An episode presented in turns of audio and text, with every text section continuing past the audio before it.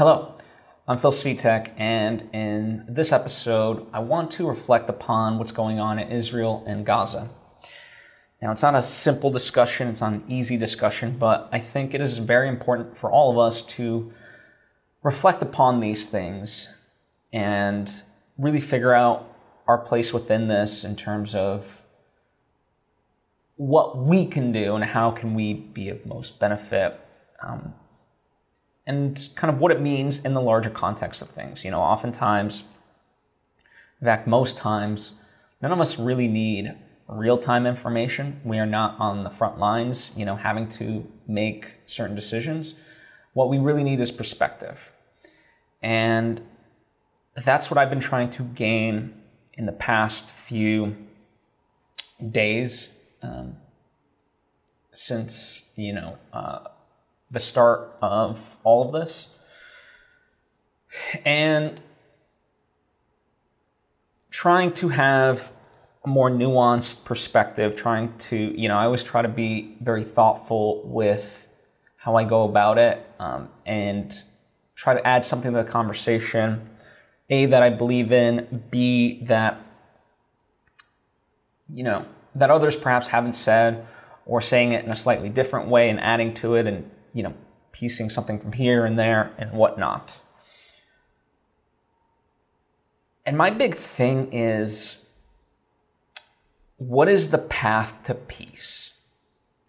And let me take a quick step back. So you know last year with the ukraine war i did a few episodes reflecting on that. And one of the things that I condemned in that sort of series was this rah rah rah nature. Let's go. Um, you know, Russia must be punished. And I and I said, this is just creating another cycle, and it doesn't end good. And when you look at kind of where we're at now, you know, we're not at the two year mark. That'll be next year. But so far, there's no end in sight. You know, billions upon billions have been spent, lives have been lost. And when you look at the territories of Ukraine that have been regained versus the ones like it, it, there's pretty much no difference. And yet, still, there seems to be no end in sight. You know, we can look at the Afghanistan war, which we recently got out of. What was, what did that end up being? Right? What, did, what good did that do, ultimately do? And there seems to be no incentive on the U.S. side, and you know, certainly Ukraine's not necessarily going to push for this but by us, as the US, supplying Ukraine and giving them aid, what are we doing to nudge peace negotiations? Well, we aren't really, or if we are, it hasn't been made clear whatsoever to anyone.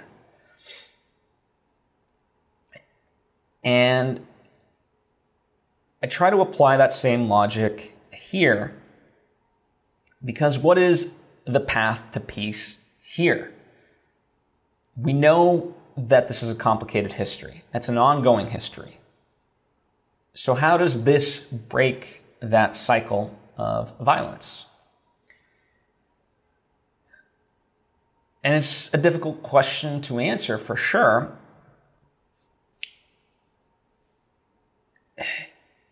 But there's an Irish joke about a tourist, you know, where the tourist asks this Irishman for directions, and the Irishman tells the tourist, Well, if you're trying to go there, I wouldn't start here. So the point being, however unrealistic things at the moment are, it's like, what would be the ideal? And how do we get there? Let's focus on that. And then we can sort of backtrack it. Because as, as it stands right now, yeah, there, there doesn't. It seems inexplicable a path to peace. But the same thing seemed impossible in Ireland, and not that it's all rainbows and butterflies there, but certainly it is m- way better by comparison than in years prior, which seemed impossible.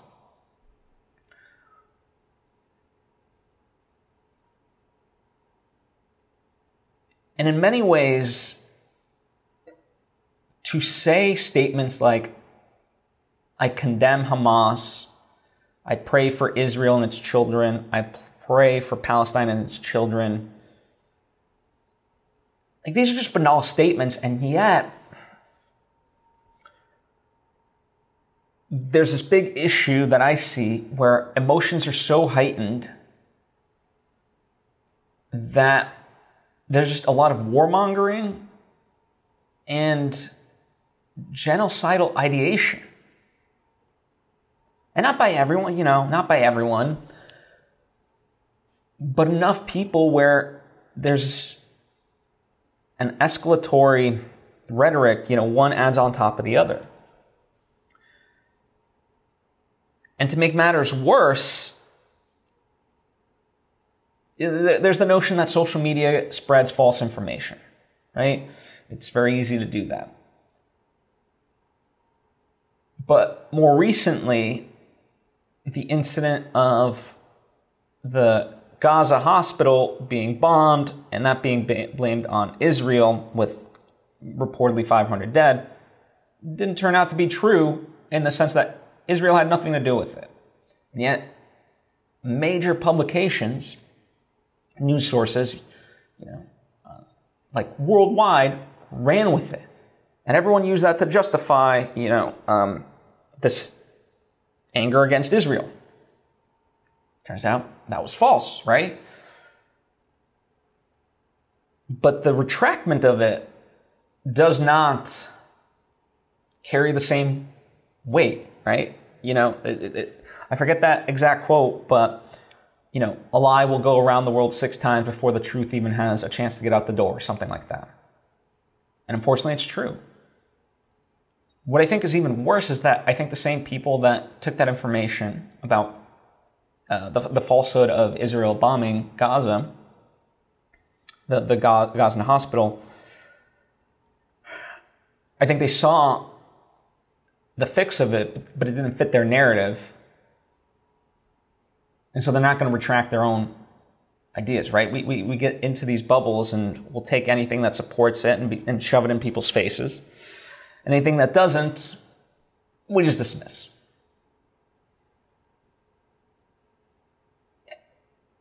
And so it's it's not good.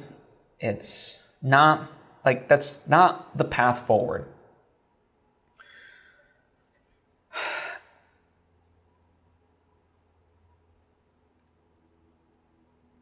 you know, so where, where do we go from here? That, that, that's kind of the, the big question. And I think a big problem with the world is we are just so good at otherizing Ukrainians versus Russians, Israel, uh, Palestinians, uh, Democrats, Republicans, you know, rich versus poor, uh, boomers versus millennials versus Gen Z, we, we find these ways of dividing ourselves. And if there's a path forward, we really need to see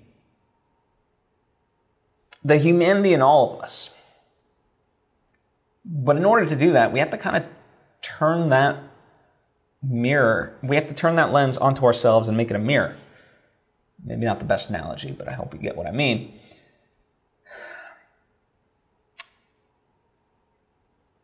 So let's take something such as this. You know, a lot of people are making the distinction that Israel, the government, is not necessarily representative of Israel, the people. And that's true. No different than Hamas is not necessarily representative of the Palestinian people. And Noam Chomsky will be the first one to say that, you know, government policy is not necessarily reflective of its people. This is true in many instances. However, what we have to look at, so in that sense, you know, when Trump was president, he didn't reflect my views. Just like even Biden, you know, um, he doesn't necessarily reflect my views either. But Trump, I think, is much more understandable because he's so divisive. So when it comes to Trump, I may not have voted for him, but how am I culpable as a person to have allowed that to happen? How did we as a nation get to that place where we allowed this? Well, you know, people will blame the Republicans, right? And just be like, oh, it's all the Republicans, they're crazy, this and that. Again, we're just otherizing and creating a division that they're not us, you know, they're stupid, we're smart, we know better, they don't know jack shit. As opposed to looking at it, you know, we've allowed government to be corrupt on both sides. Um, you know, so the, the, the rhetoric of Trump saying, you know, drain the swamp and stuff like that was a very appealing one because people who would not see themselves being fought for now suddenly were being fought for. And the stuff that, you know, many people were being gaslit about or, you know, just lie, uh, like just the lies of it all, you know, now finally that was coming to a fruition. Now it's unfortunate because you know, it was a negation of negation, meaning, you know, uh, Trump masquerades as this person who's going to do all these things, but he's not. He just knows what you want to hear. But that was appealing to people, right? And so, you know, we have to look at, like, societally as a whole, how did we get to that place? How did we allow that to happen?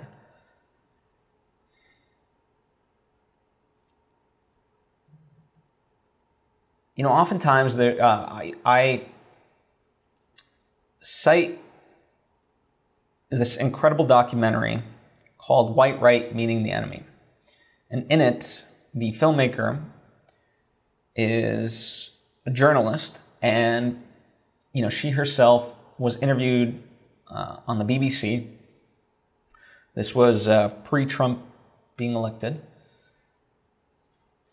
and you know, she advocated for multiculturalism. And she got so much hate messages and even like th- death threats, essentially, excuse me, from white nationalists. So she took it upon herself to come to the US and meet with the leaders of white national movements to try to understand them. And she did this incredible interview with um, Simon Sinek on the A Bit of Optimism podcast, where they reflected on that documentary. And he coined her skill as extreme listening. When we see the world as it is today, there's a lot of extremism, but not extreme listening. And I say that because as far as her documentary, what she did was she went in and she didn't try to confront, blame. She literally went in with a genuine goal of understanding and meeting the quote unquote enemy. And by her not being combative, many of them started to befriend her. And many started to change their views. Now, it was difficult for them because there was that other force pulling at them, to, um, you know, of the white nationalist ideals. But the common thread there was fear. You know, they were all acting out of fear.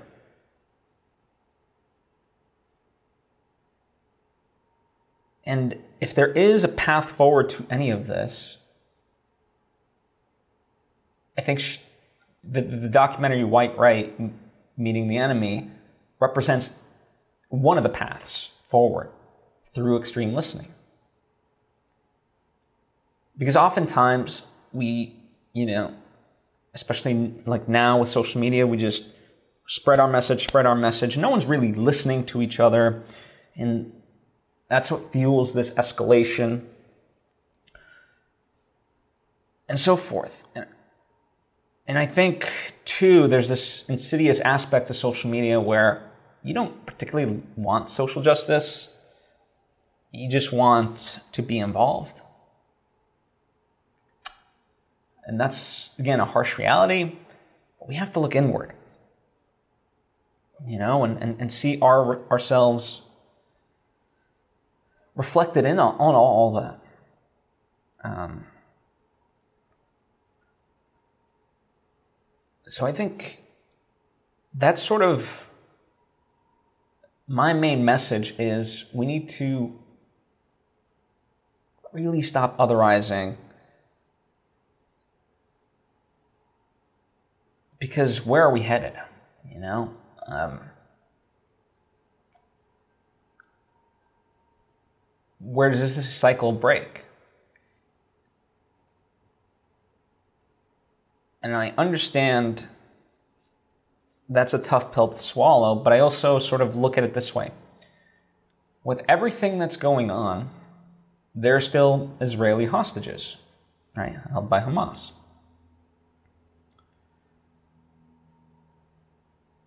how does this so Hamas according to everything I know you know they don't really care about Palestinian life I mean they use them as human shields so how does any of this deter them and give back the hostages in fact if anything it, it kind of justifies for them I'm not saying it's right. I'm not, I'm not justifying it, just for clarity.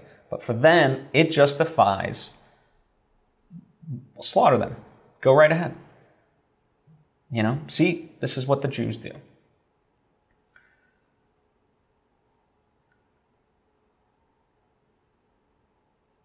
And it also just, again, when we, we when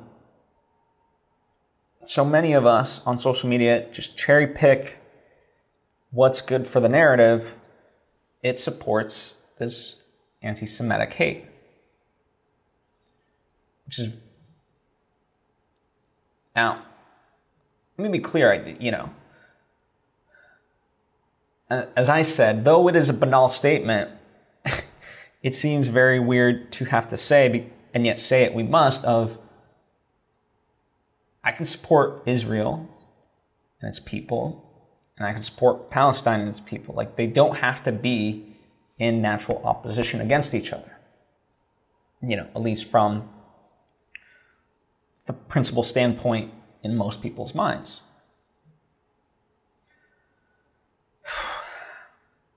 And yet, that's kind of, it becomes this dichotomy. You know, this or that. Again, the otherization of it all. And it's very disheartening to see, especially from people that claim they want, you know, one love, one uh, love for all, respect for all.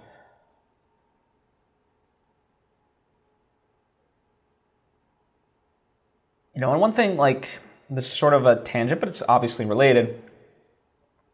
You know, the word anti-Semitism. I was talking with one of my Jewish friends and I said, listen, far be it from me to criticize the Jews, but if there's one criticism I have, it's stop using the word anti Semitic because it's just such a clinical word, um, for lack of a better term. Like it's, it's one that you would use in a scholarly paper that is so detached.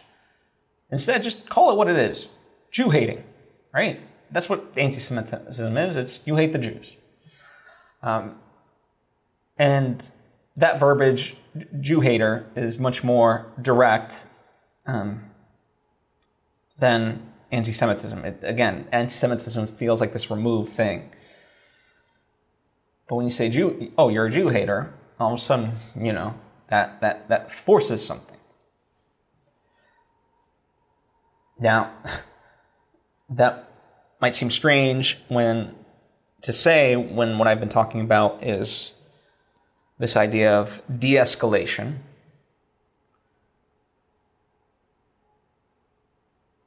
But de escalation is is also an admitting of the truth you know and in search of the actual truth so forgetting the lies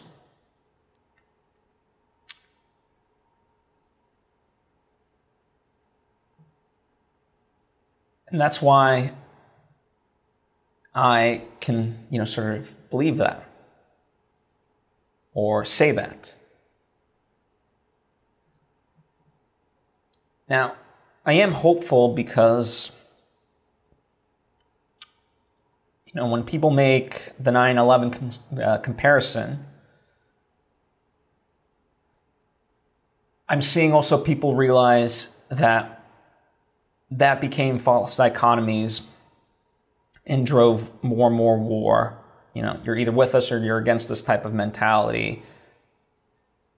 And so, in a way, it's good to see that, you know, fool me once, shame on you, fool me twice, shame on me, sort of a thing.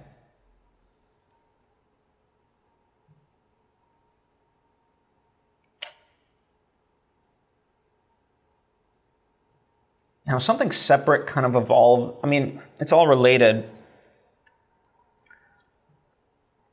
And it might seem disattached, but again, I'm trying to speak from a place of there rather than here.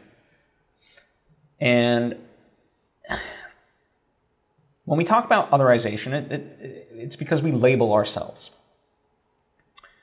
And, you know, one of the things as I look at it, labels in the good sense can be a way of saying, this is the community I belong to, right? This is who I have kinship with. We have bonds, and that's beautiful. We're there for each other. That's great. But like all things, there exists a spectrum, and where we run into problems with labels is when it turns to fanaticism. You know, even in sports, you know, especially like I'm most familiar with soccer. So in soccer, there's been a lot of violence because of fans, you know, just being so attaching their entire identity with a team to the point that even if their team that if their team loses, now they're pissed off at the team. And, you know, I don't think there's anything wrong with kind of showing this satisfaction. But it's certainly been taken to levels on multiple occasions by not just a few individuals, to say the least, to unhealthy levels. I mean, recently I watched the uh, the the David Beckham documentary Beckham on Netflix, and you know, after the 1998 World Cup, you know, his own fans from England turned on him and blamed him, and it was a very just for lack of a better way of saying it, bad situation. You know, it was it was very toxic.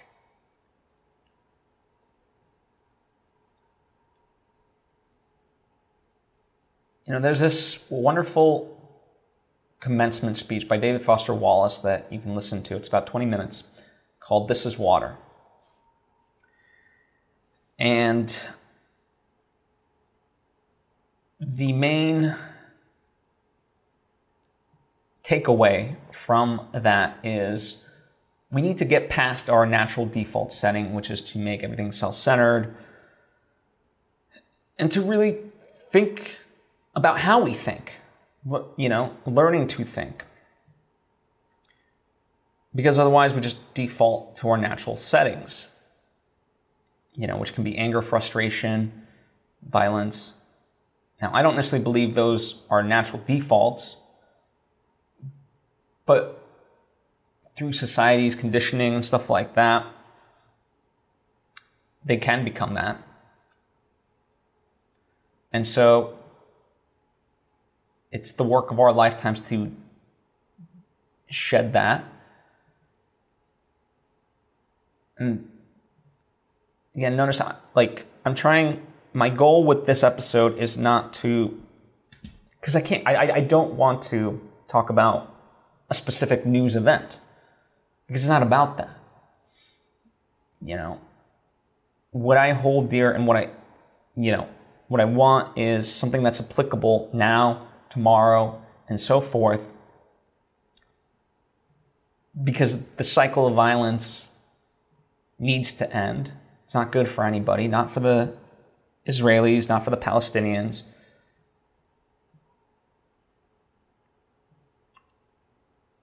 And to break that, we need to do go about it differently. and you are seeing, as I said, you, you know, just like Mr. Rogers tells us in times of trouble to look for the helpers.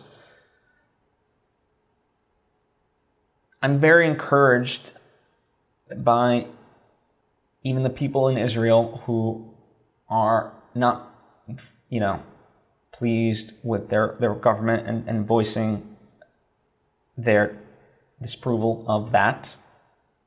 You know, because the whole notion was we're going to essentially give up a lot of freedoms so that way we can feel protected. And that didn't seem to work. You know, I mean, it didn't work in this sense. You know, and people are calling for a ceasefire. And as I said, they're, they're, the comparison to 9 11, um, they're starting to learn the lessons that we can't get into another, another cycle of violence because how do you get out of it? It's just, I mean,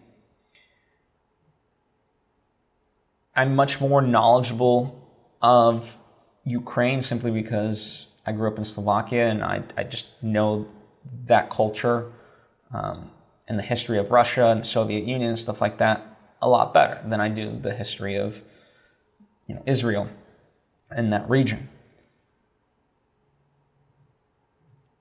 But and I'll never forget at the start of the Ukraine war, there were literally polls by very credible people and that were being retweeted and so forth where it asked like how long do you think this war will last? Two weeks four weeks six weeks? And people thought this was legitimate. And they like it'll probably last four weeks. I'm like are you insane? What war lasts four weeks? At a minimum a war lasts a year. And especially and and you know now we're well past a year and as I said at the top, with no, no indication of any resolution, right? It is not like Ukraine, as I said, if you look at the territory today versus, you know, when it all started, it is not that much different. And so it's like, what has all this been for? You know, if if we could look at like, oh, okay, you know, all this money, like even from that perspective, like I'm not pro war, but let's say like all the stuff of supplying them with aid really drove out the Russians and they were able to like get this back and you know start to mount a defense. If that was the case, then okay, cool.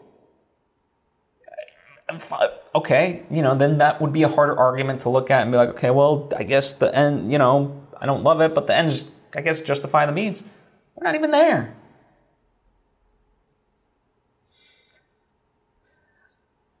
And so, how do you look at this and think any sort of differently? And I think, you know, the, the reason I'm doing this is because, as I said, we are in the privilege where we don't need the real time information. What we need is perspective. And that's what we can help bring to all of this is that, okay, how do, how do we see the path forward? Because emotions are high. I mean, I, I, I saw a very respected rabbi that, that I also, you know, have a lot of reverence for. And I could tell that he was emotional. And the things that he was saying were in reaction to, and I know that's it wasn't his true nature. And I talked with a friend about it, who's who's Jewish, and she was like, "Yeah, I, he was, you know, he was tired, and he was wound up."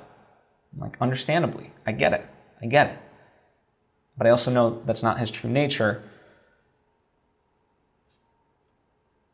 So, um, but it doesn't excuse it either, right? Like we have to be careful with with these things. Um, but I think in doing so, you know, no, notice not that like I'm the saint or anything like, but I didn't condemn him of like, how could you, blah blah blah. I offered compassion, you know, I because I knew where it was coming from.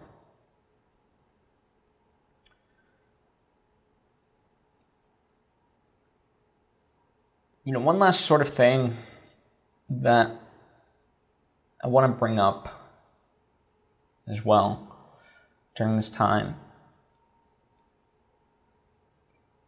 Well, I guess a few things, but they're related. Number one, I have a lot of friends, you know, whatever side uh, that they're, you know, empathizing with, who are really distraught. And I get it, but I also ask them, by you essentially emotionally being in the trenches and being a complete wreck, how does that help them? Right? Because they don't need you to, to, to, to feel what they feel in that way. You can be empathetic without having to go through all that because they need you to be that clear headed person to provide the solutions, to help, rather than, you know, just to add yourself into the trenches, mentally speaking.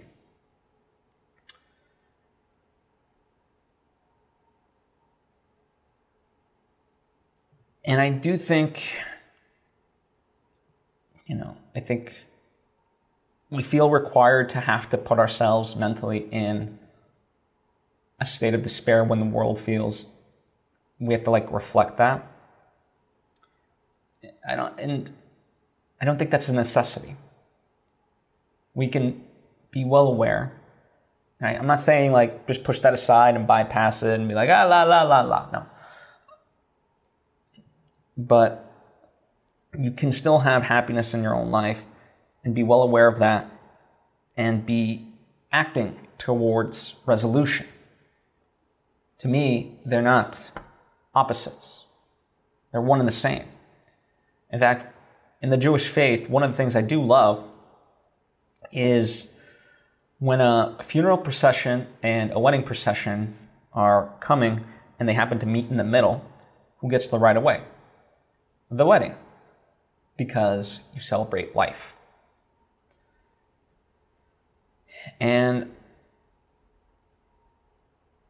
I think we kind of need to be reminded of that um, in many ways is to celebrate life and to see the oneness of life, really.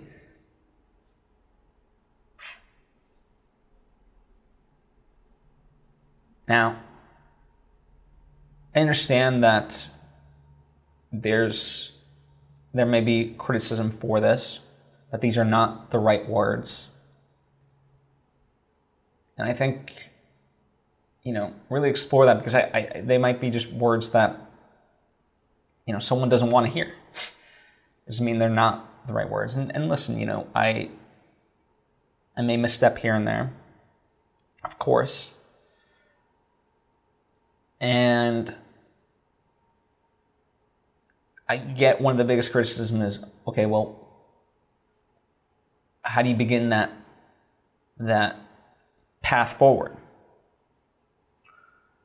You know, this is all well and good, but it's uh, very academic. You know, it's it's it's removed from what's actually happening. You notice I didn't speak to the history, which I I, I know I, I know a surface level amount of. As I said, you know, in order to get there, we can't just start from here. And I think if there is a first step, we as a people really need to kind of just dial it down for ourselves, let cooler heads prevail, and really reflect on this, you know, and, and listen to perspectives, you know, practice extreme listening, So that way we are not quick to just make these judgments and that we don't cherry pick what's convenient for our narrative and what's not. Because that that is the louder I don't know if it's the majority or the minority, but it's certainly louder in terms of social media and even kind of just from the political arena.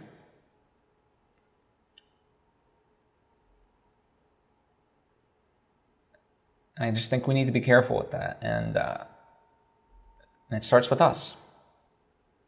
So, you know, I won't unpack this quote here today, but I will introduce it. Something to, to really reflect upon. You cannot believe in karma and evil at the same time. And to me, I guess I'll unpack it a little bit, but evil creates this distinction, right? Us versus someone else. There's a moral justification. Um, whereas karma encompasses the whole and it takes ownership and responsibility with oneself as, as well as somebody else. That to me is the distinction. Now, you might not believe in karma. You might just believe that there's good people and evil people.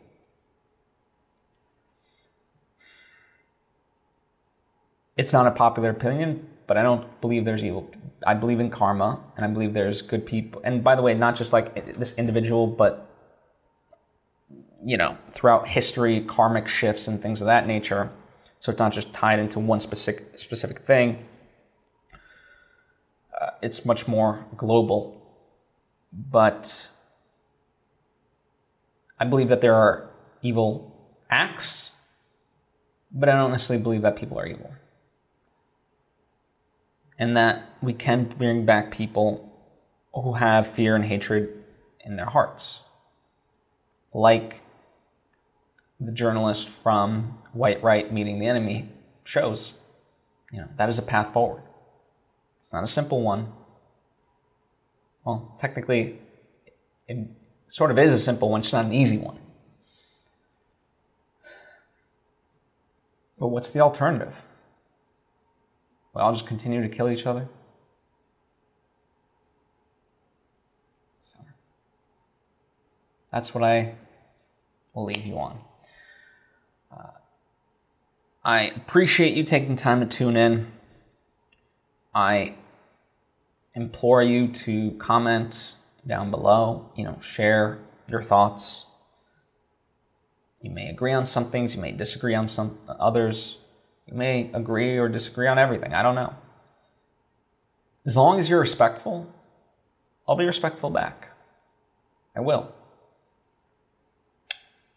So thank you. I appreciate you.